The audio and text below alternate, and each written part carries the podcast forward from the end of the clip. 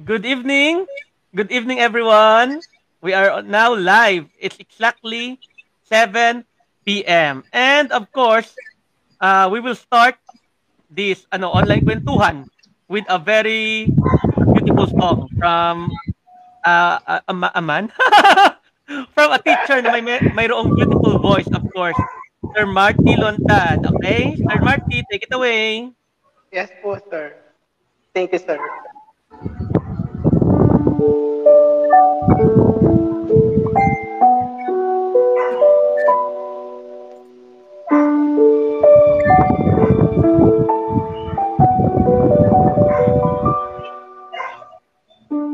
I'm trying to hold my breath, let it stay this way. Can't let these moments end. You set up a dream in me, getting louder now. Can you hear it echoing? Take my hand, will you share these with me? 'Cause darling, without you, all the shine of 1,000 spotlights, all the stars we steal from the night sky will never be enough. Never be enough. 1,000 gold are still too little. These hands could hold the world, but it'll never be enough. Never be enough for me. Never, never, never, never. Never for me, never enough, never enough, never enough for me.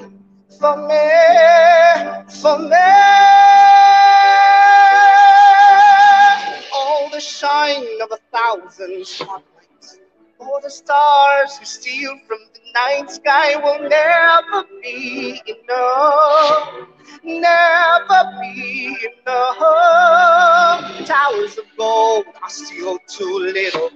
These hands can hold the world, but it'll never be enough, never be enough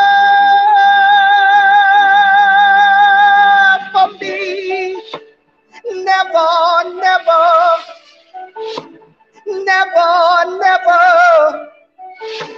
never for me, never enough, never, never enough, never enough for me.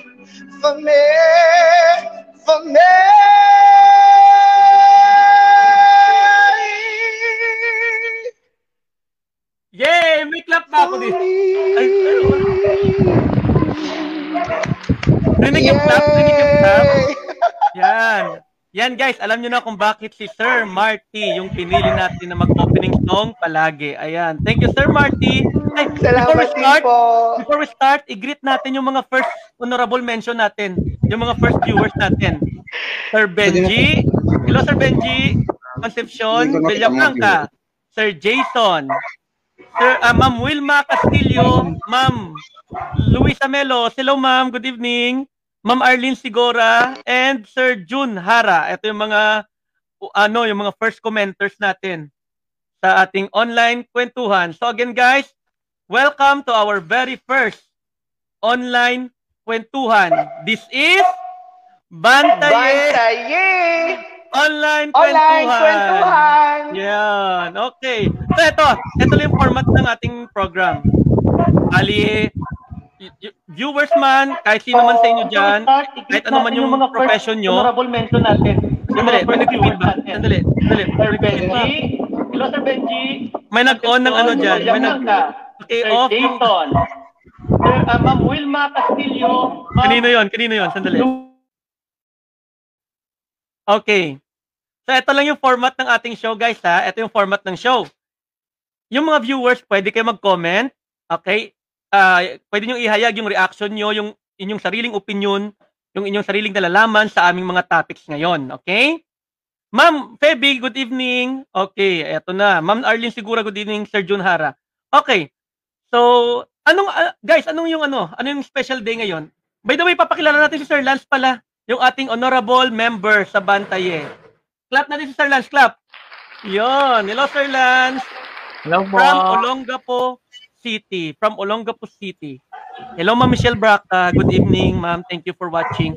Sir Lance, a quick introduction lang sa self mo, Sir Lance. You're from? Ay, Olongapo, sir. Olongapo po ako. Then, YouTubers din.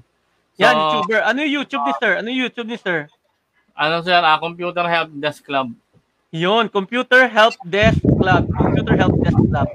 And from division of Olongapo, sister. Okay? Yes, po. Rainbow Bright. Good evening, Rainbow. Okay. So, ayan, sister, no? Siya yung tumulong para mabuo yung StreamYard natin gaya nito. So, thank you so much, Sir Lance, for that. Okay? Now, eto na. Anong day ngayon, mga kabantaye? Ano yung special day ngayon? Anong day ngayon? Sino nakapag-research? Anong day ngayon? Hindi nyo alam? Di ba May 1? Merong ano pag May 1? Labor Day. Oh, Labor Day. Very good. It's Labor Day. Okay. So, ito yung araw ng mga, araw ng mga manggagawa. Manggagawa, sir. Meron pa yung before that manggagawa. Araw ng, ako nakalimutan ko talaga. Pag-uusapan. Meron yan. Parang 3 words yan eh. Araw ng, ay naku, nakalimutan ko siya. Kanina ko pa siya minimemorize. Araw ng magigiting ng manggagawa. Ito na lang. Magpapag-Gcash ako sa makakaalala. Wow! Sa magkano halaga po, sir? 50 pesos load. It's Labor Day, yes. Pero, uri! Ayun! Araw ng uring manggagawa. Yun! So, dapat 50 pesos ako. Oo, parang ganun. Uring manggagawa. Eto yung tanong. Kaya po mga teachers, nabibilong ba tayo sa ano? Uring manggagawa. Of course. Sir Lance? Pag sinaibang uwi, ano sa inyo? Uwi. Manggagawa tayo, di ba? Sabi ni Sir Jason daw, shout out daw kay Ma'am Rami Amoroto at saka sa kanyang nanay. So shout out sa nanay ni Sir Jason, si Mrs. Alvarez and kay Ma'am Rami Amoroto. Okay, quick trivia lang guys ha, tungkol sa Labor Day. Actually, yung first Labor Day celebration natin sa Pilipinas started noong 1903. Okay? It was started noong 1903. Oh, research na research, sir. Ang galing, ah. Siyempre, Labor Day. And, siyempre, nangyari yung Plaza. Hindi, may binabasa ako. Alam niyo ba yun? May binabasa ako. Okay. So, nangyari yon sa Plaza Moriones, Tondo, hanggang sa Malacañang. Thousands of laborers yung gathered doon. Yung grupo nun, tinawag silang mga Union Obrera Democratica de Filipinas. Wow! Kaya natin yung English. Sino kasi makakapag-English? Union Obrera Democratica de Filipinas. Ako may konti ako alam sa Spanish eh. Katulad ng Carne Norte. Alam ko yun. Carne Norte. Meat from the North. Diba? Meat from the North. Alam pobre, sir. Pagkain. Pobre, mahirap, 'di ba tama, pobre? Yung Dilargo. Oy, hello Sir Ray Buenafe. Ito na si Sir Ray watching. And ito sinagot ni Sir Ray Buenafe, Union Obrera Democratica de Filipinas. Ang galing ni Sir Ray, alam niya. Ito may English Sir Ray, oh. Ay, yung uring manggagawa, ordinary peasants. So tayo daw, nabilong ba tayo sa ordinary peasants? Ano? Hindi yung teachers ko, ordinary peasants ba tayo? Aliping sa gigilid lang ako. Pareho tayo, Sir Lance. Sa gigilid lang ako. Di ba may dalawang uri ng alipin? Aliping na mamahay, aliping Sa gigilid. Sa gigilid. Yung pinaka mababang alipin yung sa gigilid, ano. O sige na. Eto na. Try natin i-English yung ano. Yung ano 'yon? Union Obrera Democratica de Filipinas. Union is union, di ba? Union. Obrera, work. Workers ka ata, obrera. Democratic. Di Philippines. So, kung i-English mo siya, Union of Democratic Workers of the Philippines. Tama ko. Wow. Lagyan natin ng ano. Wala ba akong wow na sound dito. Cheer lang. Woo! Yun. Sana all Spanish daw, sabi ni Sir Jason. Okay. So, eto na ha. Ako mag-share lang ako ha. Baka may gusto ko na idagdag. Actually, yung May 1, 1903, ito yung first Labor Day celebration natin in the country. Ang ito yung history, historically, it is considered as one of the first protests in the streets of Manila. Yung 1903 natin na May 1 Labor Day celebration, ito yung pinakauna daw na protesta sa street ng Maynila. Okay? And syempre pinaglalaban natin dito yung ano, yung 8 hours workday, yung nagkaroon ng ano, ng dapat mayroong sapat na sahod, di ba? And dapat mayroong ano pa? Mayroong humanitarian crisis. Yun, humanitarian ano, sino yung sabi nun? Dapat meron. Ano yung mga pinaglalaban? Uy, si Principal Romilo Orencio, si Sir Romilo Orencio nanonood sa atin. Hello, sir. Hello, sir. Greet daw yung kanyang first. Hindi, may sinasabi si sir. First of May is Labor Day or Flores de Mayo. Dalawa yung, yes, very good, sir. Thank you, Sir Romilo. Dalawa yung sineselebrate sa May. Flores de Mayo at saka Labor Day. Actually, tatlo siya. Flores de Mayo, Labor Day, at saka birthday ko, May. Yan. Wow. Masingit mo lang, sir, ha? Oo, masingit mo lang birthday ko, ha? Tumatanggap ko ng Gcash. Oo. So, ito na. Iyong pa ba dyan?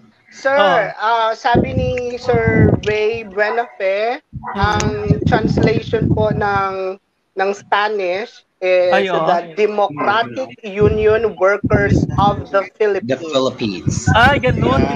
Democratic Union Workers. Yun, malapit. Galing. Ang galing. Sir, hello. Yes, Sir Al. Narinig ka namin. Okay. So, may kiss si Sir Ray from Bantaye. Nan, may kiss. Narinig yung kiss. Actually, by the way, si Sir Ray very active ngayon, di ba? Tingnan natin, no? Oo. Bigay na bigay siya ng comment. Oo, bigay ng... Siyempre si Sir Ray kasi, sexy. Tingnan nyo yung, yung profile niya. Kitang-kita yung abs niya. Yes, napaka-sexy niya. Ayan. O ya, ang dami. Meron tayong 21,000 viewers. Wow, 22,000. Wow, ang dami. 21,000 viewers. Alisin nyo lang yung 3 0. Uy, nadagdagan na, 22 na. 22,000 na. Uy, si Ma'am Rami. Ma'am Rami Villegas. Nax Jason Alvarez, salamat. Yung ginrit ni Sir Jason kanina si Ma'am Rami. Hello, Ma'am Rami. Okay, hello, so Ma'am Rami, good evening. Eto. Sinong presidente ng Pilipinas, ha? Speaking of Labor Day to. Sinong presidente ng Pilipinas ang pumirma ng batas na dapat ay 8 hours na lang yung maximum na trabaho ng mga manggagawa, and pag lumagpas na sa 8 hours, mayroon na ang overtime pay. Bibigyan ko kayo ng clue. Ano siya?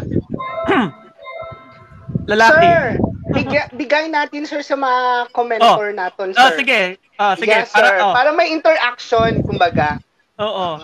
Sir Jason, malayo pa yung birthday ko, ha? Ang prize, sir, nasa iyo. Uy, bakit nasa akin yung prize? Diba? Sabi mo, birthday mo, mamimigay ka ng GCash. Diba? Kanina yun. Pero ito lang, hindi. Papalakpakan natin. Viewers, sino yung president ng Philippines na pumirma ng batas na dapat 8 hours yung maximum hours ng sabi ni Sir Ray, President Dizon daw. Oh, ang galing ni Sir Ray, ha? May question mark, sir. Palakpakan natin si Sir Ray. Wow. Okay. Sir, dahil dyan. Nagbigay ka ng GCash. Greetings niya pala sa isang vlogger. May vlogger tayong viewer, si Sir Joseph Carnido. Vlogger din yan. Meron din yung YouTube channel, actually. Puro agriculture. Si Sir Joseph is an agriculture teacher. Okay? So, sabi niya, si Sir Arnido, si Marcos daw. Oo. Actually, si Marcos, parang enhancement na lang ng labor rights ang kay Marcos. Pero yung nagsimula talaga ito kay Quezon. Pinaramahan niya yung 8 hours work work day, and siya din, sa kanya din una-una yung batas yung batas na yun 2905, baka mali ako ha. I think Republic Act 2905 yun, 2905, baka mali ako ha. Parang ganun yung pinirmahan niyang batas na dapat 8 hours lang at saka dapat bigyan tayo ng holiday. Ay, ng holiday, I'm sorry. Day off. Yun, day off. Okay. So, Sir Lance, musta ka dyan? Okay lang ako, sir. Hoy, guys, eto sa Division of Bago City ha. Si Sir Lance kasi Division of Olongapo yan eh. Sino sa Division of Bago City ang kamukha ni Sir Lance? Oh, may kamukha siya. Ako muna. Parang gusto ko ipakita yung picture niya, ano? Sige. Sige, sino? Hindi niyo maalam si Sir Lance? Baka matanggal ako. Hindi matanggal. Si Sir Assistant. Sila Sir Martin go. Sabihin mo na. Dali, paano ko ba yan, yung pangalan ni Sir? Oh, ipapakita ko sa inyo yung niya, yung profile picture niya. Ano natin to, barkada? Oh, pag nahiwalaan niyo na kung sino. Sa division. Oo, ito sa atin. Oh, eto. Member siya ng PWG. Teachers Working Group natin sa RBI. At si Fire. Ni Fire. Oh, ipapakita ko picture ha. Papakita ko picture ni Fire ha. Sir Fire, kapakita ko yung picture. Pasensya na Sir Fire ha. Kung wala akong pahintulot ni Sir Fire pero ipapakita ko ha. Sir Lance. Sir Fire. Sir Lance, kamukha ka ba? Magkamukha kayo ni Sir Fire? Oo, parang walang kilit po. Oo, di ba? Magkamukha sila ni Sir Fire. Ayan, pasensya na Sir Fire, ha? Okay. Alam mo. Okay. So, eto. How's your week nga pala? Musta yung nyo? Musta yung week nyo ngayon? How's your week? Ikaw, Sheila. Busy ka sa...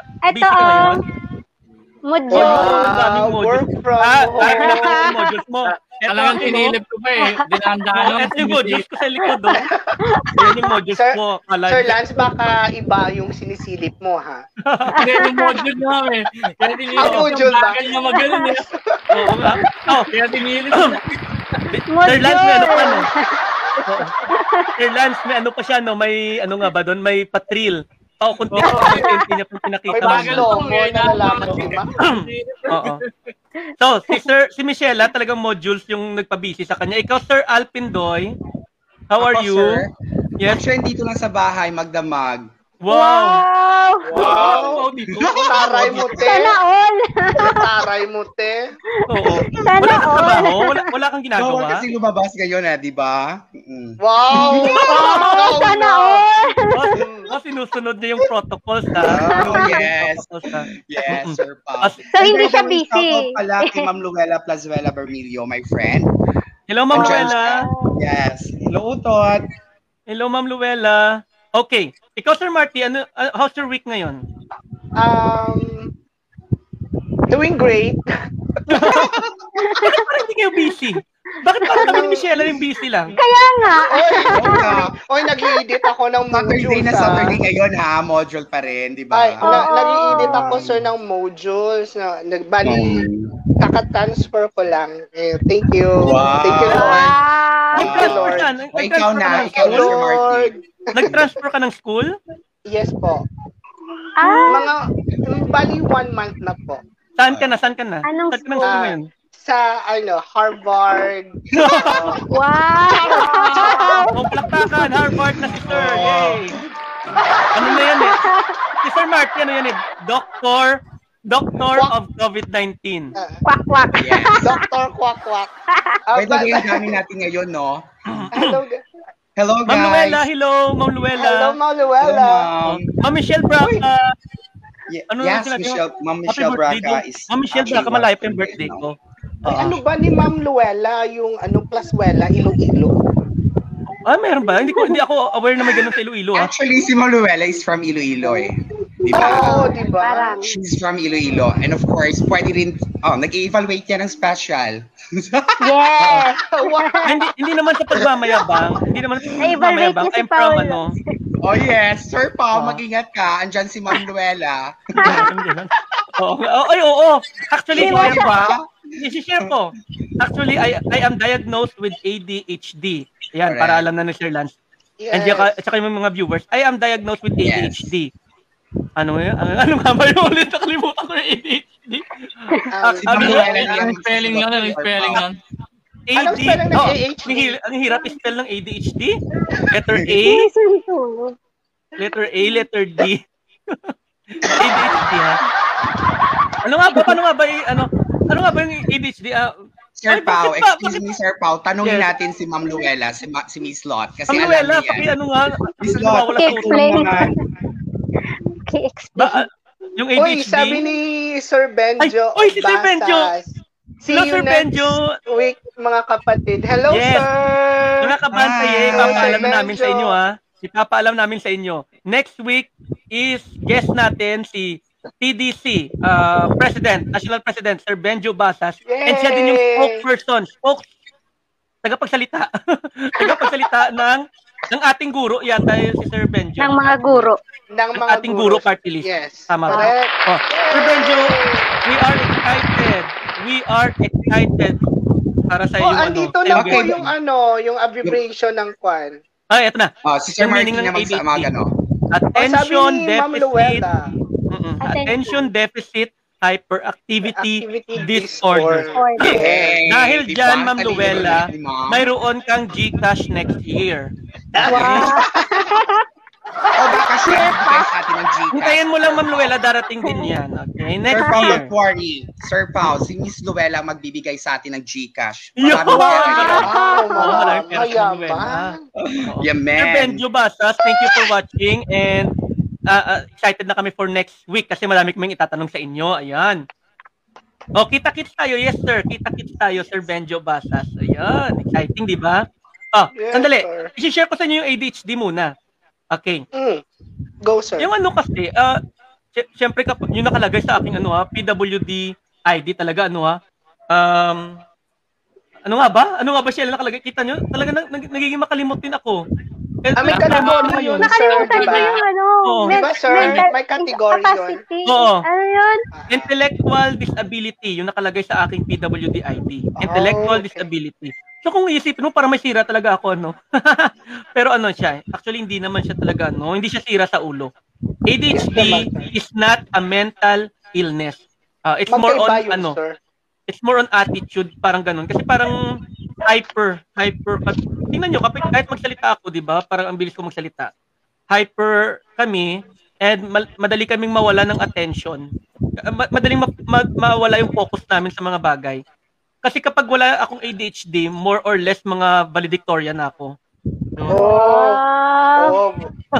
Pero dahil may ADHD ako, medyo nahirapan ako mag-focus sa school. Kaya Kaya eto, naging vlogger na lang ako.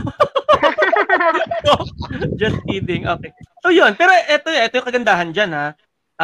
I am diagnosed with ADHD and siguro God's will na madiagnose ako sa ganitong time din kasi nga na-discover ko na mayroon akong kita mo pati yung sakit ko sa puso nakakalimutan ko. Congenital heart disease. Okay, so medyo may gamutan. And because of my PWD benefits, nakakabawas ako ng 20% sa aking gamot. Yes, and ano pa? Ito pa yung maganda kapag bumibili ako ng Jollibee.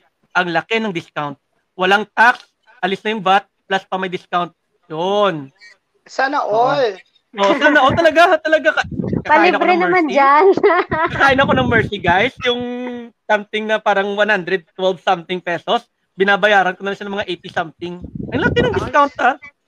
Oo. So, hindi siya, 20% discount, sabi ni Sir Benji. Sabi sir. Sir Pao, sino ba ang, nagsulat ng bill na yan? Bakit ako tatanungin? Diba? Ewan ko. Oh. Nakuha ka ng benefits. Dapat kilala mo yun. I think pinirmahan siya. Expanded lang yung alam ko. Yung expanded sa time ni GMA.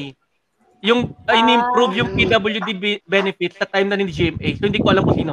Pero hindi ko na guys, baka alam nyo, no? Diba mga guys? Ano naman, comment na yan. Ang dami ng Gcash na yun. Hindi natin kaya yan. Mayaman si Sir Pao. Oh, hindi ako. Mayaman na. Hindi ah. Alam mo, Sir Marty, iba talaga kapag vlogger, diba? Yeah. Oo. Ito, vlog na. Eto, bland na. Tapos dahil sa ang yaman niya ngayon, tingnan mo yung hair niya. Naging golden. Guys, kumayaman ako, hindi ganito yung hair ko.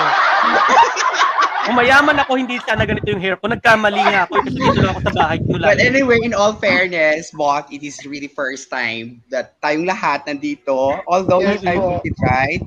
Kulang pa tayo. So glad to see you all, guys. Diba? Sir Pao, thank you. Oh, kulang pa tayo, ano? Yung iba kasi hindi naka... Si Sir Tonton, para nahihirapan siyang pumasok. Oo, sa yes, sabi nga niya. Uy, hindi pa natin nakakamusta si Sir Lance. Eto na. Punta na tayo kay Sir Lance muna. Oh, yes. Sir Lance, how's your week? Kasi narinig mo kanina, hindi daw busy yung mga kasama ko. Oh, oy, busy kami ah. Baka Sir Lance, how's your week? Busy. Dito sa amin, medyo busy talaga, grabe. Kasi marami trabaho. Oo, ako busy. Actually, kababalik ko lang kanina ng work. Dalawang buwan akong nagbakasyon. Oo. Oo, kababalik ko lang. So, talaga, ang dami busy talaga. Oh, ang daming trabaho. Ay, sandali. Daming trabaho, oo. Na-mention ni Sir Lance na magkatrabaho sila ng kapatid ko. Si Robert Nui Pagapang. Yeah. Musta si Sir Robert dyan, sir? Okay naman. Magaling. Magaling ang kapatid mo. Magaling. Oo, halos lahat magaling. Magaling magsayaw. Actually, may YouTubers na din. Nakasubscribe ka na ba? Oo. Subscriber ako ng YouTube niyan. Oo, magaling magsayaw. Grabe. Kaya nga tinigilan ko na munang sumayaw, sir. Kasi baka masapawan ko yung kapatid ko. So sabi ko, wag na muna akong sumayaw. Ano na lang ako, talking na lang muna. Kasi kapag sumayaw ako, baka sa kanya na yung sayaw. Sir Marty. Ay, Sir Marty, may sasabihin Sir Marty. Ay, nag-comment si Sir Benji Concepcion, Villa, Franca. Hello, sir. Shout out po sa iyo. Ayan, sir. IRR of RA 10754, an act expanding the benefits and privileges of persons with disability. Ganon. Oo. Ito na yung expanding. Before the time of GMA, yung parang hindi ganun kadami yung benefits ng PWDG. So ito na yung sinasabi ni Sir Benji, yung expanding the benefits and privileges, I think sa time ito ni GMA. So thank you Sir Benji for that info. Ang galing talaga ng mga teachers. Clap. Okay. Sir Benji +5. Okay, +5. Alam ko sa mga natin sa ganyan, kahit yung lang, pag malabo yung mata mo, pwede ka na mag-apply for ayun. Yeah. Oh, sure. Maraming hindi nakakaalam pero possible daw. So, pwedeng mag-apply. Hello, Ma'am Lorgina Goldio. Hello, Ma'am Lorgina Goldio. Thank you, Ma'am Lorgina. Sabi daw ni Sir Lance, kahit malabo yung mata. Si Ma'am Lorgina Goldio is from, I guess, principal ba to? Principal siya, diba? Ng Dulao? Oh, school head yan. Yes, Dulao Elementary School. I don't know. Wow. Ma'am Lorgina Goldio, paki nga daw, ma'am? Are you a school head? Remember, Sir Pao, nung nagre-report tayo ng RBI, na-mispronounce ko yung family name ni ma'am. Remember? Oo. Ano nga ba sinabi mo doon? Ulitin nga natin para malaman ulit ni ma'am.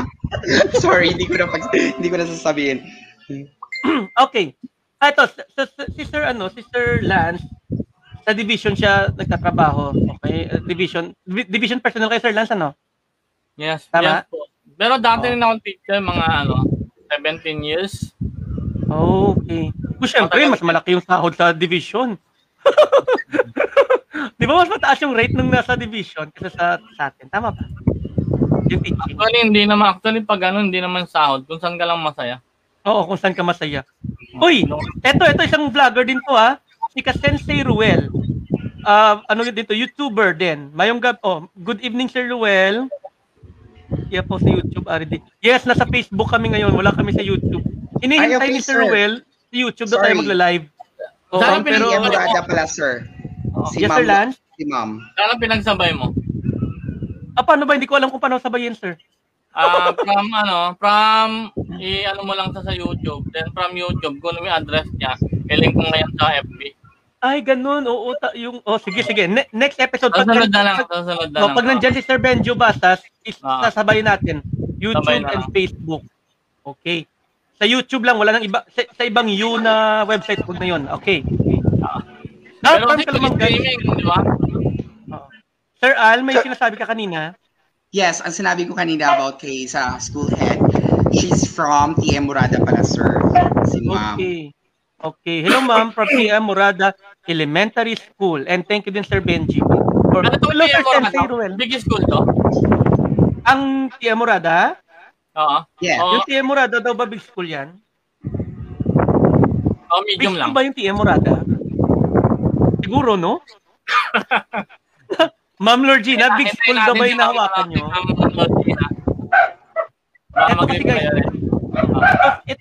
Ito nabasa ko guys, isang trick din. Para parang professional ka daw kapag nagla-live ka. Kunwari, painom-inom ka ng ano? Kape. Oh, painom-inom, kunwari habang nagsasalita, painom-inom. Parang ang galing-galing mo daw. Tingnan. Sir, pwede kumain. No, pwede. Wag. Sir, pwede kumain. Yes, pwede kumain naman, di ba? Sir Marty ko, pwede na. Sir, pwede kumain. Yes, Sir Marty, pwede kumain. Oh my God, dugo. Ay, paborito ni Ma'am Sheila yan. Dugo. Sir, dugo, you want? Inasal na dugo. Paborito ni Ma'am Sheila. Actually, si Ma'am Sheila. Kayo tapos kay Sir Lance, di ba? Sir. Di ba hindi pa tayo tapos kay Sir Lance? Yes, hindi pa tayo tapos kay Sir Lance. Okay. Usapin natin si Sir Lance, di ba? Meron pa ba? Nakalimutan si Sir Lance. Ano pa yung gusto nyo malaman kay Sir Lance? O, division personnel yan. Ano pa? O, di ba? Iba talaga kapag division personnel ka ng Olongapo, di ba? Ganon din? Bakit? Para matapang ang mukha, no? Oo. Matapang doon ang mukha ni Sir Lance. You know what guys, kapag sumalit si Sir Fire sa atin, tapos malilito tayo kay Sir Lance at kay Sir Fire. Di ba? Oo, di ba? Oo, para magkapatid talaga sila. Good evening daw, sabi Ma'am Caroline Hamili. Hello, Ma'am. Hello, Ma'am Caroline Hamili. Thank you for watching. Oo. Thank you. Eto na. Sir Jason. Oo. So si Sir Lance, busy din siya. Actually, kami ni Michela, busy din kami. Dahil di ba, Sir Al, may RBI tayo. Ano nga ba yung RBI, Sir Al? Radio Base? Wow, ano yung I? Hindi, sabihin mo yung I. Wag lang yung RB. Okay. Ano yung I? Kumplituin mo. Kasi magkasama tayo, di ba, sa RBI, Sir? Okay, so... Ano yung I? Sagot ko na, Sir. Ano yung I? Nasagot ko na instruction, correct? Tama ba ako? Very good. Clap ulit. Ano pala? Guys, speaking of ano? Sir Lance, RBI din ba? Oo, dyan ba Salonga po, Sir Lance? May RBI din dyan. Yun nga yung tatanong ko. Oo. Anong ginagamit nyo? Yung ano? Two-way radio? Radio base? Ay, hindi. Bali, meron kaming radio station talaga. Bali yung... Nakihapin kayo? Hindi rin. Talagang yung City of Bago...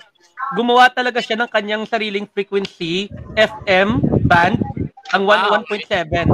Yes. Oo, so thank you nga pala sa aming mayor, Sir Marty. Pakisalamatan kasi mayor natin. Ay, sa ating mahal na mayor at ama ng siyudad ng Bago, maraming salamat po sa patuloy na pagtangkilit sa Departamento ng Edukasyon, no? Sa pag-provide sa amin ng radio station at sa pagsuporta pinansyal sa mga kailangan ng Departamento ng Edukasyon. Maraming salamat po, Mayor Nicolas M. Yulo at sa kay Vice Mayor Ramon D. Torres at sa buong Council ng Bago City. Yeah. Yes. Oh, we are so glad. Ilan lang siguro ang division na mayroong sariling radio station. Yes, yon. Diba? O, si Sir Jason, sabi niya, radio-based instruction, tama si Sir Jason. Okay. So, ayan nga, ilan lang division tayo meron. Kaya medyo busy kami, Sir Lance. Ako, yung ano ko, mamaya may mga editing pa ako. Mamaya, sir, si Ma'am Sheila din. Ma'am Sheila, anong subject yung sa'yo? Ano ko nga ba sa radio base? ESP. Oo, broadcaster, di ba? Oo, broadcaster at saka writer din. Oo, writer and broadcaster si Ma'am Sheila. Writer, parang paniniwalaan ko. Yung broadcaster, parang... Uy, sayang ah, sayang. Tapos yung ano nyo, yung sa radio nyo, live yun o edited na? Yung saan, sir? Yung RBI nyo. Nag-start kami live. Ay, ito si Sir Al. Si Sir Al yung magkikwento. Sir Al, sige, go. Actually, sir, sa amin dito sa RBI, before nagla-live kami sa radio station gamit yung 101.7 FM, which is provide sa amin ng LGU dito. And at the same time, since nagkaroon tayo ng another sa pandemic, so ang ginawa na lang namin is nagre-record kami. At of course, na-forward namin kay Sir Pao at ini-edit ni Sir Pao just in case na meron. So, for the meantime, recording muna kami before nagla-live kami sa radio station. Yun ang 101.7 FM. Galing. Tapos, ang auditor mo? Audition? Audition? Hindi. Wala nang audition, pinili na lang. Sir, selected na lang yun. I mean, na rin yung ano? Yung pinang-edit mo, Adobe Audition. Sorry. Yes, Adobe Audition yung ginagamit ko. Yung iba, kasi Adobe Audition, ano lang limited lang yung ano yung account na mapapasukan niya. Yung iba, binigyan ko na lang ng WavePad. Oo, yung ano na lang. Pero Adobe Audition, ginagamit yung account nung aming ICT. Si Sir Ronnie Liang, yung ICT. Hindi kayo nabigyan ng account ng Adobe? Ako, hindi. Pero yun din yung narinig ko before. Bibigyan yung ibang ICT coordinator ng school ng Adobe account sana. Malaking tulong yun. Pero ano, parang hindi yata natuloy sa amin. So yung ginagamit ko. Dito kasi, lahat ng ICT ko, binigyan ko ng account ng Adobe. Wow. Pero maliit na school lang kami. Wow, very good. Ilan ang ano kayo? Ilang school kayo? Sa division nyo? Uy, ilang school meron nga ba tayo? Sa division ng Bago City? Sandali, tanongin natin yung ano, yung mga viewers. Guys, tulungan mo kami. Sir, I guess, sir. Sir Pao. Gano'n mo namin?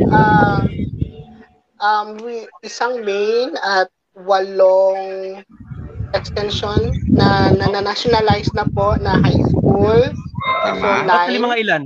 9 high school, hindi ko po sigurado sa elementary. Kami kasi dito, ano lang kami, 43. Oh, memorize. 39 physical, 43. Kaya may maliit na division lang. Pero nakahingi kasi ako ng ano, 400 accounts ng Adobe. So, dinistribute ko yun sa mga bata ko.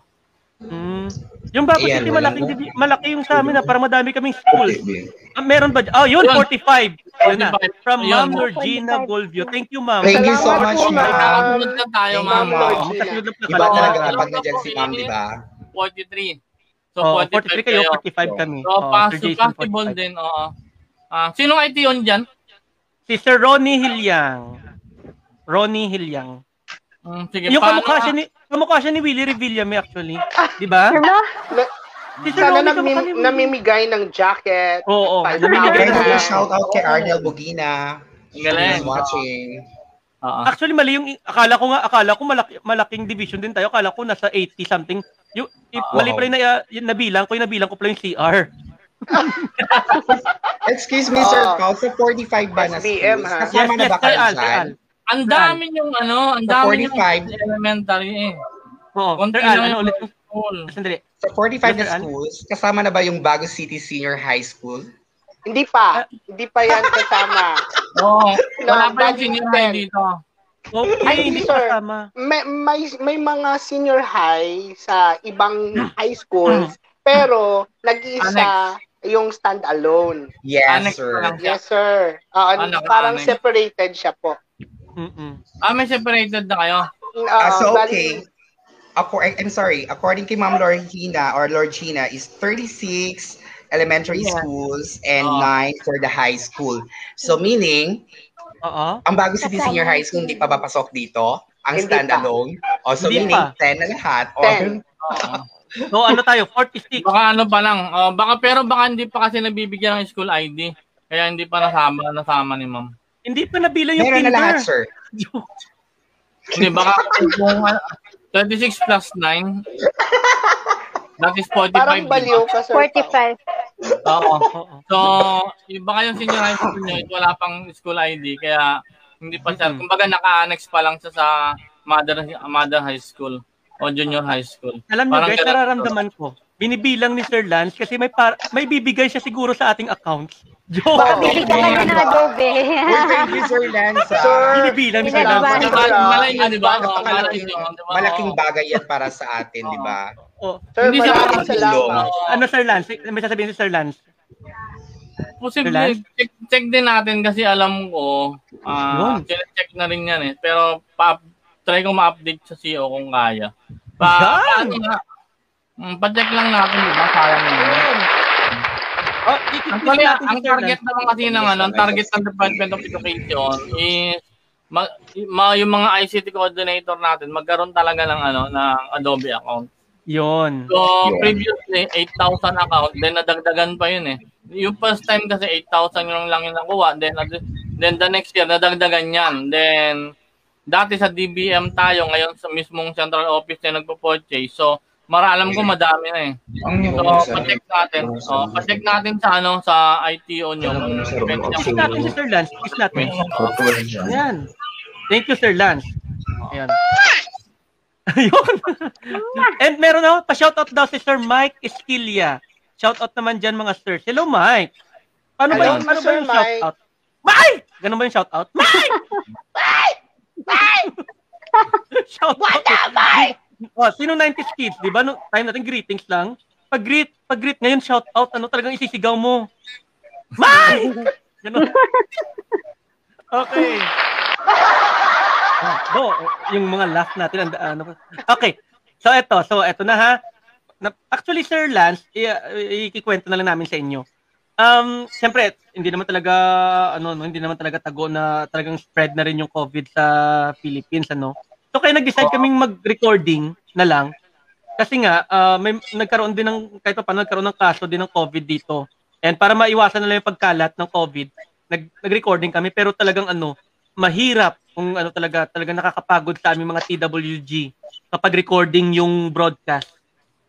Unlike pag live, yung i-assess mag-a-assist lang kami sa kanila kapag may mga dialogues, magre-record kami dialogues lang. Eh ngayon, buong show talaga i-record and halimbawa sa akin 3 subjects pa yung nire-record ko, susunod-sunod yun.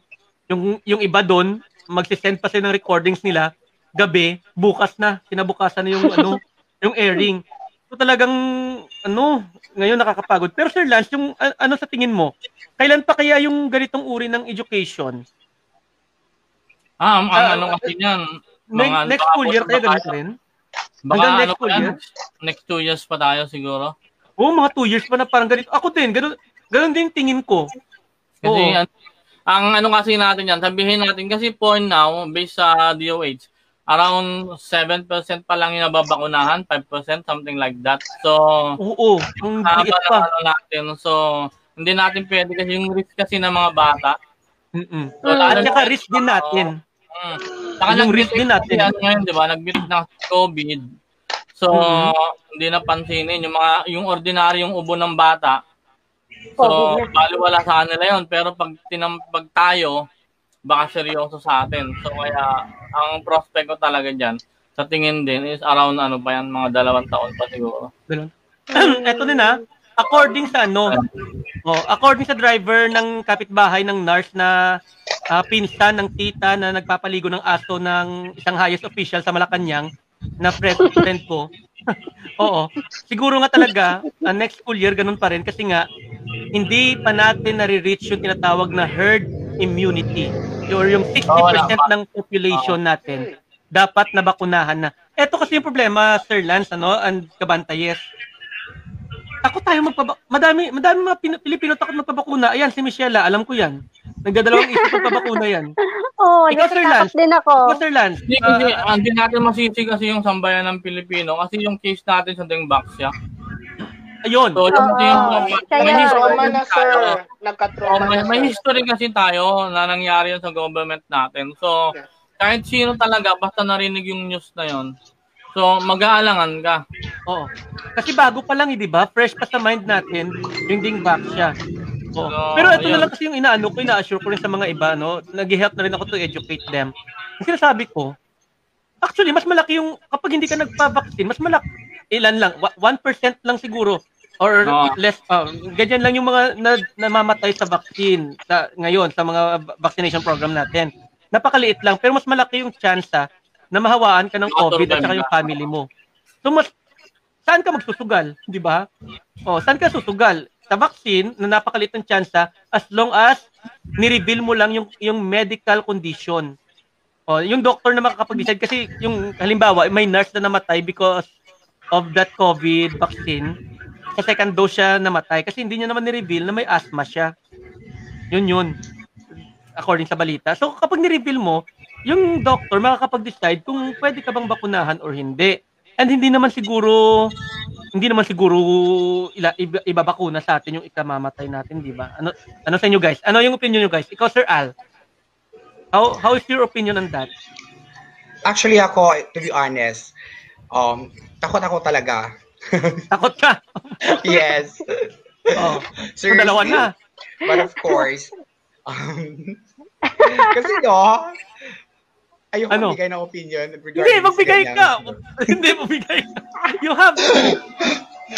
Bakit? Baka hindi na ako gumising. Baka hindi na ako magigising sa sa akin lang naman, sir, no? Oo. At first, kasi tinitingnan ko talaga yung efficacy ng ganyan eh. Sa akin, at first, hinihintay ko lang muna yung the rest.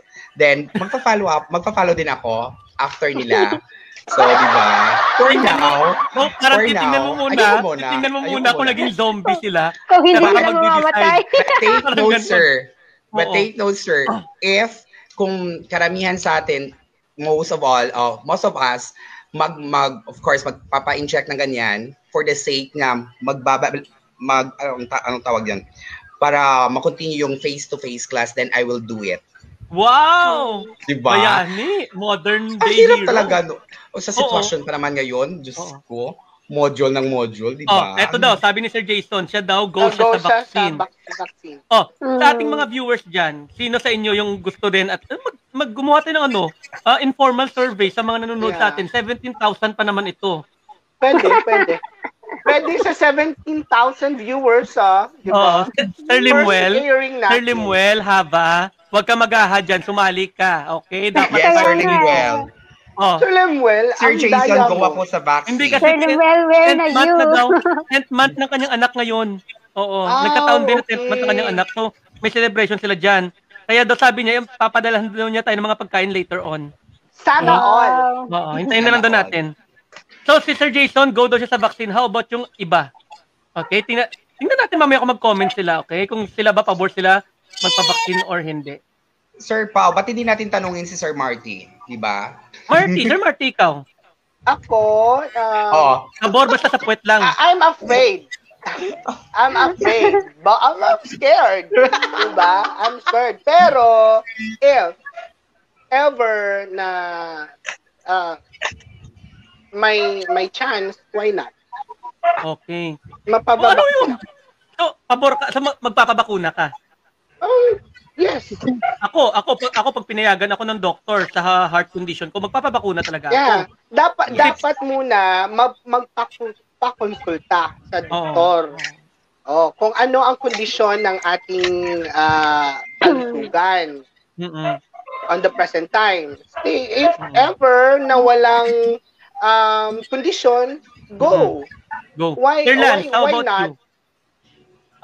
Wag na. Nakausap ko yung nakausap yung doktor namin, so safe naman daw. So, go ako sa vaccine.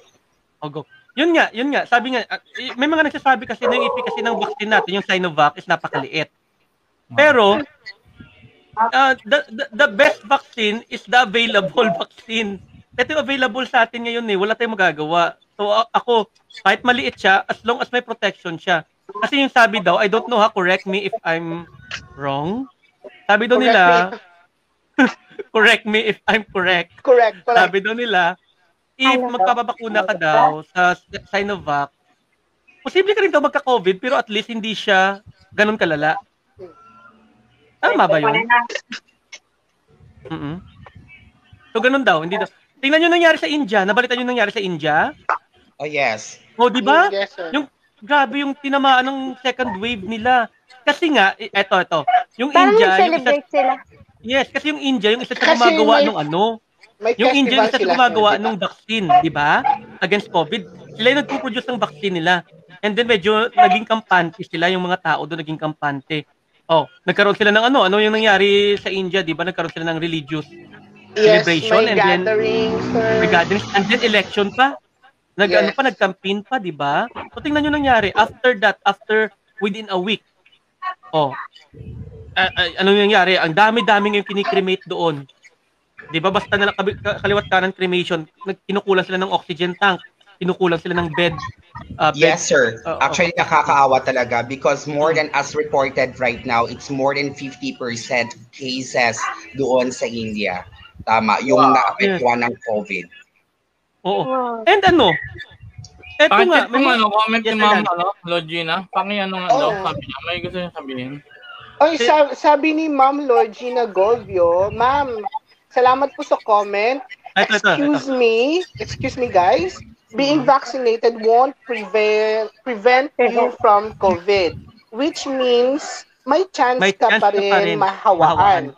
Only it would help you in fighting the bad effects of the virus based on the explanations I've heard from reports. Okay. Yes, thank you, Ma'am. Thank you, Ma'am. Thank you. And then ito naman sabi ni Sir Lemuel, we need to get English, ha? Ayaw mag-English, kayo dyan magbasa. Ikaw, Sir Al, go. Okay. Sir Al, ano yung sabi ni Sir Lemuel? According to Sir Lemuel, of course, we need to get vaccinated not only for our sake, but also para din sa mga kapamilya na inuuwian natin. Okay. Thank you, sir. Thank you, Sir Lemuel. So that means to say, ma'am, di ba?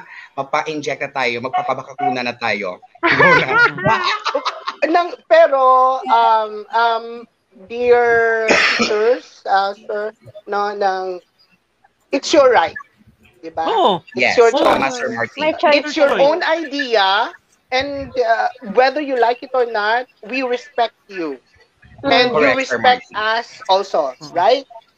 Oh, it's a matter of understanding. Oh, ang ano lang dyan is education drive lang talaga, kasi ano yan, eh, di ba?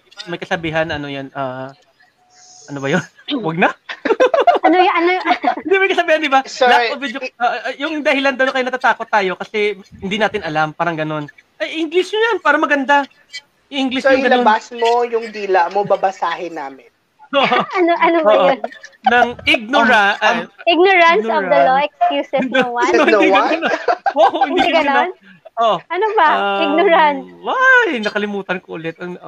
Parang something ignorance make us fear. Hindi ako just ko, hindi ko talaga maalala. Oh, sabi ni Sir Jason. Oy, Ma'am Sheila, ikaw naman magbasa. Oh. Ma'am Sheila. Sabi ni Sir Jason, hi Sir Jay, but wala pa ring tatalo sa pag-practice ng protocols like wearing face mask, using alcohol, washing your hands, and etc. Ano ba yung etc, ma'am?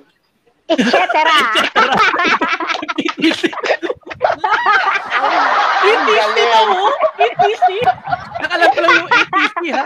Kaya akala ko ETC to. Okay.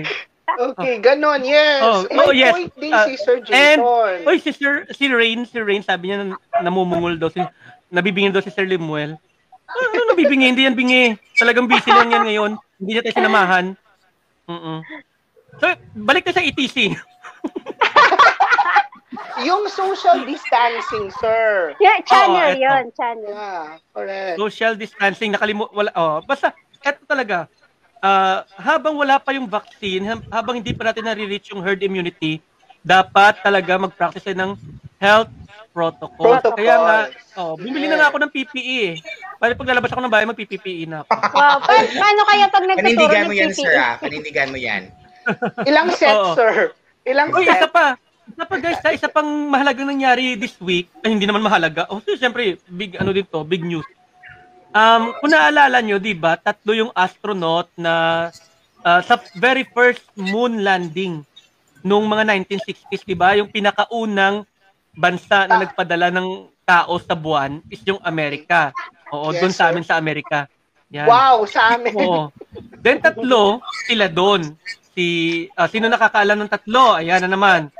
Hello, RL Suarez. Good evening, RL. O, sino yung 3 astronaut? Sino yung 3 astronaut? Neil Armstrong, yung isa, tama? Yung isa, tama. Neil Armstrong. Sino yung next? Siguro si Sir Alpindoy. Hoy, si Sir Alpindoy, ibang buwan niya. Kapag lumalabas yung buwan, nagbabago yan. Mas maganda kung tanungin natin yung mga viewers. Oh. Kasi mag-podcast ka mamaya, di ba? Bukod kay Neil Armstrong, sino yung 2 viewers? Oh. Mga viewers, okay. Pili kung kaya yan sagutin ni Sir Lance. Kasi ganito yan eh. Oh, hanapin niyo sa Google. Oh, habang hinahanap nila sa Google, ikikwento ko sa inyo ha.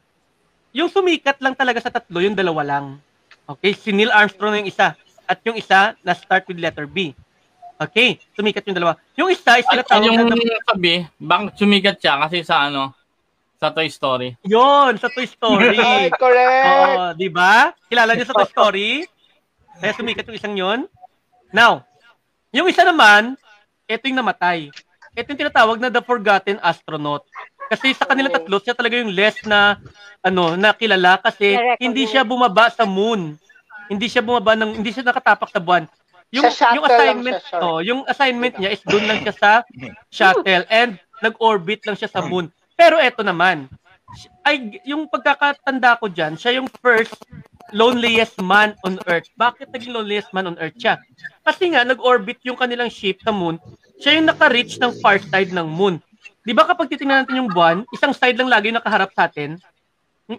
Yes, isang side lang yung nakaharap, hindi natin nakikita yung likod niya. Yun yung tinatawag na far side ng moon. Yung astronaut na ito, yun yung first man na nakapunta, nakaikot sa likod ng buwan. Okay, pero hindi siya nga kilala. Ayun na si Sir Jason. Neil Armstrong, Michael Collins, and Buzz Aldrin. So yung namatay na guys, si Michael Collins. Si Michael Collins, anong singer ba yon? Composer. Parang singer, ano? Parang singer, di ba? Oo. So siya, siya yung tatawag na the forgotten astronaut, pero ngayon namatay siya, doon lang siya naaalala. Yun yung sad ano ng life, ano, parang hindi ka mahalaga kapag buhay ka, pero pag namatay ka, ng dami nagmamahal sa'yo. Agree kayo doon, Sir Lance? Agree kayo? Parang baliw si Sir Lemuel. Bakit daw? Bakit nasabi si Lemuel? Ayan, sasagot ko si Sir Lance. Mamaya natin sasabihin yung babasahin yung comment. Sir Lance, sa'yo ba? Agree ka ba sa sinabi ko na ano, na parang nabibigyan ka ng halaga kapag wala ka na? Parang ganun. Usually, ganun naman talaga. Oo. Yung mga simpleng bagay, lalo lang kasi pag sa government tayo, yung mga simpleng bagay, hindi talaga napapansin. Oo. Tama. Pero yung simpleng bagay na yun, yun talaga yung nagbibigay ng impact sa ano natin, sa department natin. Tama. Yun. Tama, Sir Lance. So yun, lalo na ngayon, Labor Day. So, sinubang bihira na papansin yung mga utilities natin. Pero hindi natin dahil sa kanila, di ba? So, madumi talaga yung ano natin. So, dapat, this Labor Day, dapat mapansin man natin sila, di ba? Yung mga school head, dapat may post pa nila. Sino ba yung ano? Utilities nila. Pagdating nila sa school, malinis ka agad. So, yun talaga. Yung mga simpleng tao, katulad ni Michael Collins.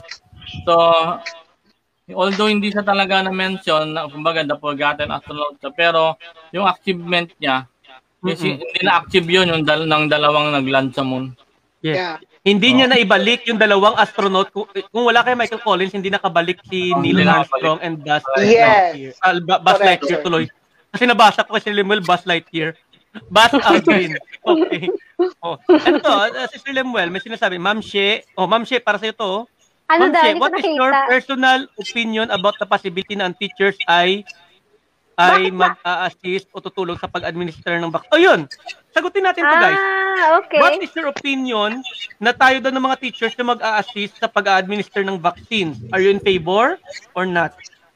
Sir Marty, ano ba yung, ano, yung specific na sinasabi na pag-assist? Ano? Diba? Baka, kapag tayo mismo magbabakuna, baka hindi. That's the question there, ma'am. Kaya nga eh. Mag-inject ba tayo? Nurse ba tayo? Well, ang sa akin naman, Sir Marty, kung, of course, kung nag-administer tayo ng vaccine, so which is tama kayong dalawa, yung pagkaintindi ko, kung kapag, of course, mag-assist tayo sa nurse, magiging frontliners tayo sa mga, sa pagbabakuna ng mga kapwa nating tao. So, may posibilidad. Well then, okay, papayag talaga ako for that. As long as we observe the proper protocol, of course, we're wearing of PPE and then so on and so forth. I guess, papayag talaga ako. Kasi, di ba, we do have one mind and one objective. Kasi yung purpose natin is paano natin palaitin yung ang sitwasyon. Di ba? Because as teachers, of course, yung objective natin na dapat as early as possible, as much as possible, dapat bumalik na tayo sa face-to-face class. Diba? Yun. Diba? So ang the best thing that we can do right now is just to help one another. Help hand in hand, diba? Yun lang. Ang Miss Universe si Sir Al, no? Wow! Ang Miss Universe. Thank you, Sir Al. Sir Lance. Yes, Sir Marty, go ahead. Sir Marty muna, Sir Marty. Sige. Sandali. Sige. Excuse me muna, ha. Pero paano na ang ating work as a teacher? Tama. Kumbaga, ha? Kasi, hindi natin magagawa yung mga gawain tulad ng pag-assist kung nag-work tayo as a teacher.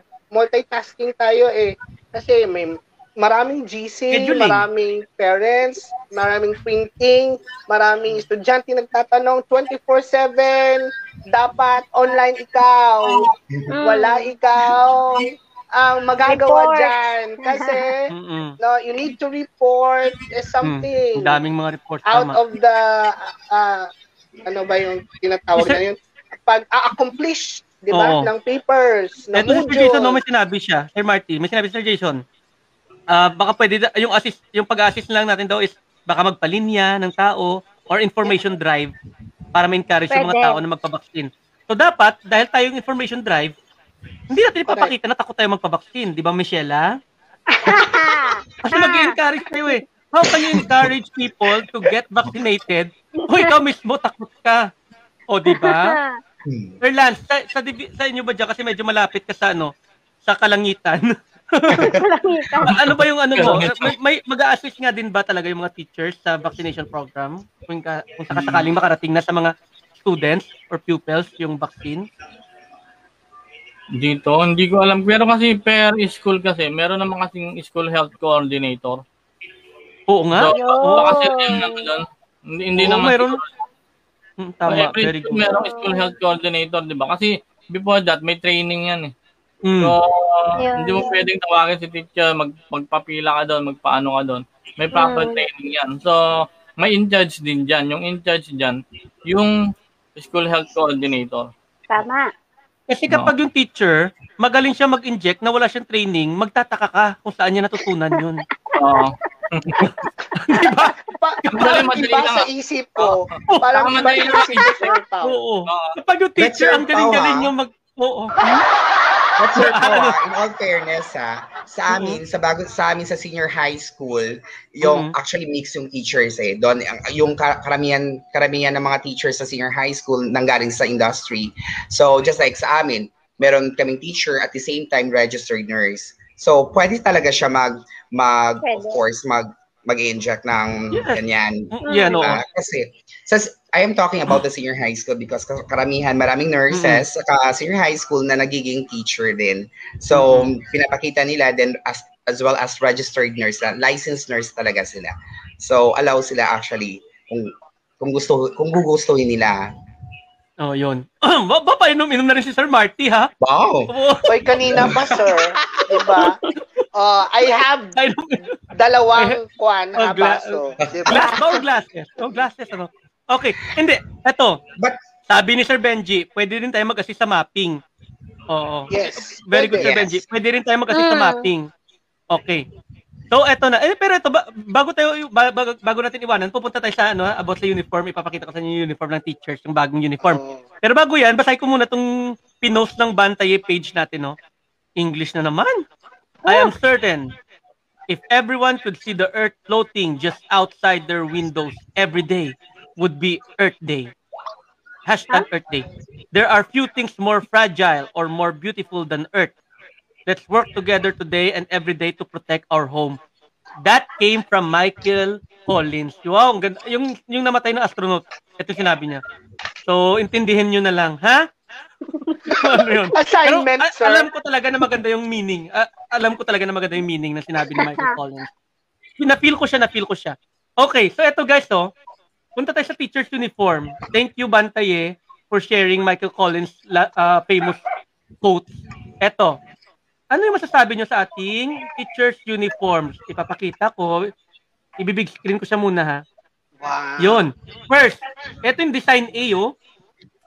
Teaching female man. Ay, eto. Mahirapan parang si Michelle nito kasi yung katawan pa lang pang model na. Kaya diba? Nga eh. Uy, dapat naka-24 ang waistline. Correct. Oh. At dapat wala kang sapatos. Tingnan nyo. Ito yung Monday natin, guys. Ito yung Monday. Parang mainit.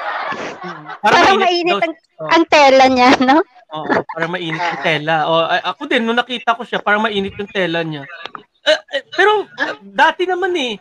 Ever since yung mga uniform natin, laging reklamo ng mga teachers, mainit yung tela. So, bakit hindi lang tayo magubad? Sir, sandali. Yung back portion ng uniform ng girl, ng, ano ba yan? Bukas? Ng pababae, bukas ba yan? Yung ano? Yung zipper yun. Zipper. Zipper siya. Okay. Pero kung ako yung masusunod, mas maganda na bukas yan. Kasi mainit. Maginhawa. Meron talagang options yung uniform yun. Ang zipper, option doon is ang A, if ilagay mo sa likod. Option B, if ilagay mo sa gilid or sa sides. Okay. Yung option. Yung slit niya, oo. And yung color ng Monday natin is olive green, dark gray, charcoal gray. Or ang yung embroidery naman is, pakibasa to Sir Marty. Yung embroidery. Saan, sir? Yung embroidery. Turquoise and pink. Wow. Kaya nag-play safe ako eh. Baka mali yung basa ko eh. Pero napansin nyo guys ha, eto, tingnan nyo yung DepEd ha, yung color nila talagang ano, no, dalawa-dalawa yung, ano, hindi siya primary colors, ano, talagang olive green, dark gray, charcoal gray, talagang ano siya, no, double name. Oo. Ano yung tawag dito, Sir Al? Neutral color, sir. Oo. Neutral, pero hindi siya, hindi lang basta green, dapat olive green. Hindi lang basta gray, dapat dark gray. Baka someday, in the next year, hindi lang basta red, dapat menstruation red. Parang ganun yung color. May pasok lang ang menstruation red. Okay. So, ito na. Tingnan natin yung ano. Ito yung male. Red. Yung male uniform. Ah, yung male parang ano, parang attorney. Yung pang Monday natin. Oo. Yung pang Monday. Yun lang. Parang attorney lang. Yun na yung masasabi ko. Okay. Pero sir, ang nabalitaan ko sa ang pinagkaiba ng male to female uniform, iba-iba yung borda na nasa lalaki. Ah, iba? Oo, ganun. Yung embroidery? Mas mahal yung uniform ng lalaki kaysa mas sa babae. Mas mahal naman talaga, oo. Ganun. Kasi ang pinagkaiba yung borda. Yung borda. Iba-iba. Sa borda lang, ano, nagmamahal na agad, ano? Kaya dapat i-save mo yung clothing allowance mo. Ay, yes, correct. Nakasave na yan sa, ano, sa empty mask. Okay. Okay, eto na. Eto yung Tuesday female uniform. Tingnan nyo. Parang ganun din. Light, ganun din yung design. Light, aso ba? Aso. Clay. So, ganun din yung design. Pero ano lang, yung kulay at saka, parang ganun din yung ano. Yung pili ko ang hirap niyang isuot kasi nasa likod yung zipper. Hindi, may choices naman daw sabi ni Sir Ali. Ah, may choices. May option. Ah, okay.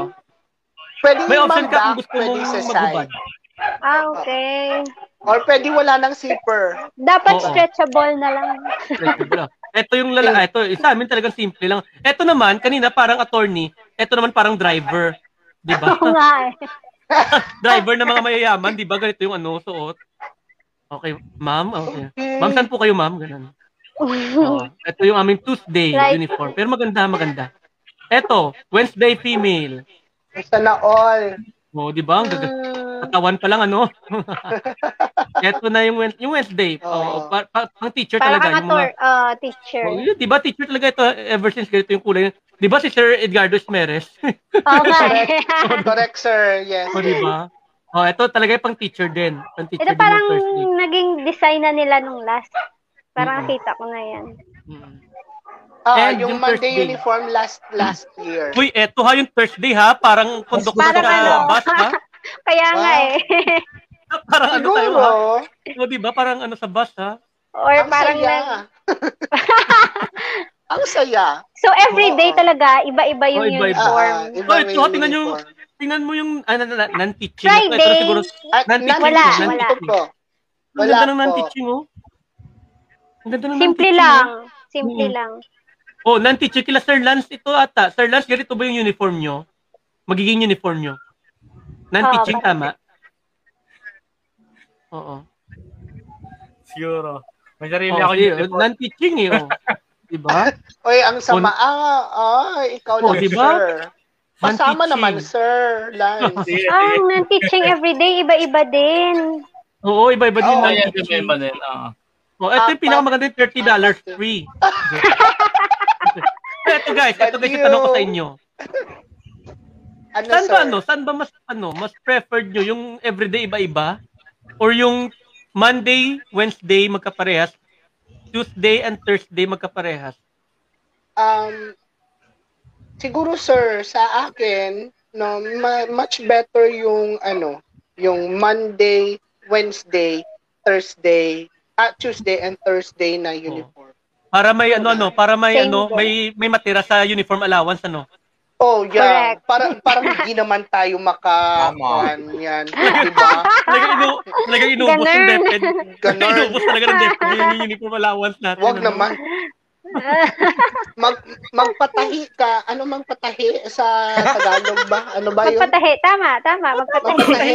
Okay, di ba? Oy, wag kang ko. Ano ha? Tawang-tawa dyan. Magpatahi. O, di ba? Magpatahi ka ng uniform. Yung labor is 600. 600 na para sa... Baka sa Olongapo iba yung rate nila sa Olongapo. Mas mahal sa kanila. Mas mahal. Ang magpagawa siguro. Oo. Last year is parang 800 pa. Wow! Mas mahal. Oo.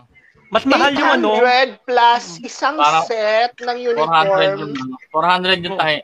Parang tela parang 800. Parang ganun. Wow! Hindi ako sigurado, Hindi, kaya nga guys. 1, 2, isang set. Kaya nga guys, ito ha. Blessed tayo sa probinsya. Kasi yung rate natin, national rate, parehas lang sa Maynila, pero yung standard of living nila doon, talagang mataas i-compare sa atin. Magkano lang pamasay natin sa tricycle dito? Yung para mo sa kanila. O, diba? Magkano tricycle yan? 10 pesos, sir. Nung wala pang COVID, 7 to 8. 7 pesos to 8 pesos. Pero na COVID, 10 pesos, sir. 20 pesos, kaya nga lang pag malayo, Tiger Look na yung driver.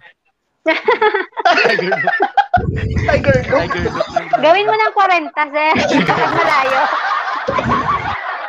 Ano lang, with matching himas, di ba? Wow! Makahimas ka! Guys, pakinggan nga yung group chat natin. May point siya, Sir Lemuel, may... Oh, sige, sige. Sino magbabasa ng group chat? Sandali. Saan ba? Just wait. Oh, sir, sino? Ako na lang magbabasa? Yes, ikaw na lang, sir. Ikaw na lang, sir. Ang pangit ng letter S ko. Ang daming letter S ko. Mga sirs. Mga sirs, please enlighten them sa issue na lumalabas sa media. Bakit daw inuna pa yung uniforms ng teachers rather sa mga Pilipino na nagugutom? Sino yung nagsabing ganyan? Well, is idea. Oh, sige, Sir Marty, ikaw muna yung magbigay ng ano mo. Bakit daw inuna pa yung uniform? Kahit wala pang COVID, oo. Merong uniform naman tayo, di ba? Diba? Hindi naman yung kawalan. Oh, na, hindi. Kasi iba naman yung budget ng DepEd. Sana. Iba naman, iba yung budget ng DepEd, sa local government. Sa LGU, sa DSWD. Magkakaiba tayo ng budget. Hindi naman pwede yung ating uniform eh, i-convert sa bigas at ipamimigay. Kasi, di ba, we are ano, we are a country with rules and regulations. We are with, may mga laws tayo na sinusunod, di ba? So, hindi yan maliliquidate, di ba? Kapag, ano, Sir Marty? Nasa atin na yun sistema bilang departamento ng edukasyon, di ba? Na every year na kahit walang pandemic, may ano na tayo, may clothing allowance, di ba? Oh, shout out na siguro, Sir Tony. Shout out to Sir Tony. Sir Tony, John Exim. Shout out. Pero ito yung problema ko. Ito guys yung problema ko, ha. Bakit ba yung teachers paiba-iba yung uniform? Yung police nga, di ba? Talaga may identity sila. Yung police, yung militar, yung doctor, mula pa noon, puti na yan. Hindi na nagbago yung doctor. Diba? Yung nurse, ganun din. Pero bakit yung teacher pa iba-iba yung uniform natin? Diba? Kung minsan napagkakamalan pa tayo yung ibang ano. Sa ibang ahensya. Ahensya, nagtatrabaho, diba? Correct. Sir Lance, bakit ba? Bakit ba kasi Sir Lance? Sino ba yung nagdi-design niya? Ano kasi, di ba hawak natin yung mga ano, yung mga bata siguro. Kailangan natin evolution kahit man lang sa ano, sa uniform. Kasi imagine mo kung ang uniform natin ay katulad ng mga pulis siguro. Kung ang estudyante natin may kapatid yan, kung yung kapatid niya ng elementary, yun ang picture niya. Graduate na siya, yun pa rin yung uniform natin. So, di ba parang di maganda? Oo nga. Sabagay, may point ka, sir. May point. Oo. Kaya siguro ina-update yung uniform natin, ano, para siyempre alam, ay, ito, ano, to. Kasi tayo yung humaharap sa maraming tao talaga eh. Oh, from elementary hanggang sa ano, di ba? Oo. So, ganun din siguro. Tayo lagi naka-front talaga. Yes, oo. Yung mga pulis, although lagi sila nasa daan, pero hindi naman talaga sila naka-front sa ginagawa ng mga teachers natin. Tayo lagi may kaharap. Tsaka kasi security yun eh. By security means kasi yun. Pag nakita nila yung uniform na yun, police talaga yun. Pag nakita nilang white gown, is either nurse yun o doktor yun. Oo, pero sa atin kasi, di ba? So, multiple ano tayo. And siguro dahil civilian, sabagay civilian din naman yung mga nasa medical field. Pero yun siguro magandang paliwanag doon, Sir Lance. Kasi nga ano, para updated lagi tayo, ano, kasi parang ano, aesthetic, kumbaga yung reason ng ating iba-iba ng uniform. Pero guys, actually, yung ating running time dapat 30 to 40 minutes lang. Kaya nga. Time check yun, ha? Naka more than 1 hour. 1 hour and 18 minutes tayo. So, we have to end the program now. Yeah. Hopefully, nag-enjoy. Nag-enjoy ba kayo, guys? Tayo nag-enjoy. Nag-enjoy. Nag-usapan natin. Maraming salamat, Sir Lance. Thank you, Sir Lance. Sir Lance, thank you. And then, thank you din sa mga viewers natin at saka sa mga ano active na commenters natin. Ang daming-daming comments. Thank you sa pagsama sa amin. Sasabihin na muna namin, ha, next week, maganda-ganda yung usapan pa natin kasi si Sir Lance, ano yun na yan, regular na yan natin kasama. Regular natin kasama. Thank you so much, ano, honorary Bantley member. Yan. And si Sir Lance, mag-ano, balang araw marami pa siyang i-guest sa atin from kung baka sakali central office, di ba? Or baka si Duterte, President Duterte mag-guest pa natin. Sir Lance. Diba, sir? Okay. Diba? Pero ito, next week, Sir Benjo Basas will be in the house. Diba? Tama? Oo. So sa mga viewers natin diyan, i-reserve yung mga question niyo, yung mga pang national issues, yung mga ano, yung mga talagang gusto nyo malaman sa mga rights ng teachers. Kasi kabisado ni Sir Benjo 'yan. Kung ano yung mga dapat na ano yung mga dapat na dignidad. Kasi nga, Teachers Dignity Coalition 'yan eh. Yung mga dignidad natin as teachers. Yun yung pag-uusapan natin next week. Yes. Okay, tama si Sir Lemuel, oh. Sabi ni Sir Lemuel, manonood daw siya next week. Kapag Sir Lemuel nanood ka pa next week, hindi ka na namin papansinin. Okay? Okay. So again, let's end the program. May mga huling gusto ko pa sabihin si Sir. Ma'am Sheila, your last words. Parang nakakatawa. Last word? Last word? Parang mamamatay na kami. Last word. Sheila, parang may gusto ko sabihin. Sir Lem, at yung mga iba pa, dapat nandito kayo next week. Para mas marami tayong kwentuhan. Oh, mas maraming opinion. Very good. Sir Al?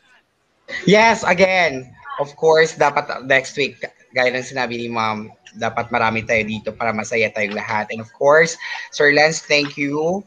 And hopefully, lahat tayo. And then, of course, the rest nga nandito ngayon, I'm inviting you to please watch Kwentuhan every Saturday at exactly 7 p.m. in the evening.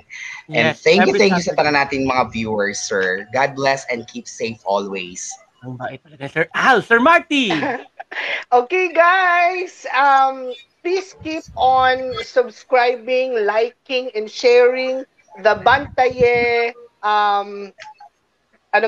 Bantaye Kwentuhan every Saturday. Diba? Online kwentuhan. At saka, marami tayong mali-learn about economy, diba? On the near future, diba? Charot lang. Pero, ang learnings natin, hindi lang tayo sa four corners of our room, kundi sa pag-share kung anong knowledge kagaya nito. Kung mas madami, mas maraming learning na mabibigyan, di ba? Yun sabi ni si Ma'am Ronaldine Suarez, thanks for the very informative kwentuhan. Yes, correct. Nakakataba ng biligel. Ay, nakakataba ng puso. And Sir Pao. Kay Rain din, no? Was great listening to you guys. Okay. Thank you, Sir Rain. Sir Lance, eto na. Ano naman yung huling habilin? Ano naman yung mga ano mo? Pampaalam na. Paano pa dapat po sabihin? Ending words. Wala, simple lang. So, ang maganda sa atin, every week, gumaganda yung programa natin. Kaya, dapat abangan nyo po kami uli next week para sa maganda at informative na kwentuhan. Yeah. And abangan nyo yung mga magiging guest natin, okay? Kasi every week magiging-guest kami. Kahit dito sa Division Bago City, magiging-guest kami. Yes. O kung wala kang makuha sa iba. Yes, and thank you, Sir Pao and Sir Lance, the rest, teachers, Sir Marty and Ma'am, we are always open for the constructive criticism. So that means to say, kung ano ba yung opinion nila is re-respetoin natin. At kung ano sinasabi natin dito, re-respetoin din nila, di ba? So we are always open for that. Okay? Wala lang bad words. Wala lang bad words. Bawal. Online. It is a process of collaboration, sharing ideas and all. Yes. Diba? Yes. So dito tayo. This is the best avenue for us. Yes. Abangan nyo next week. Ang sabay-sabay tayo. 1, 2, 3, go! Bantaye! Online Kwentuhan! Bye guys! Bye! God bless. Stay safe, everyone! Stay safe! Bye-bye!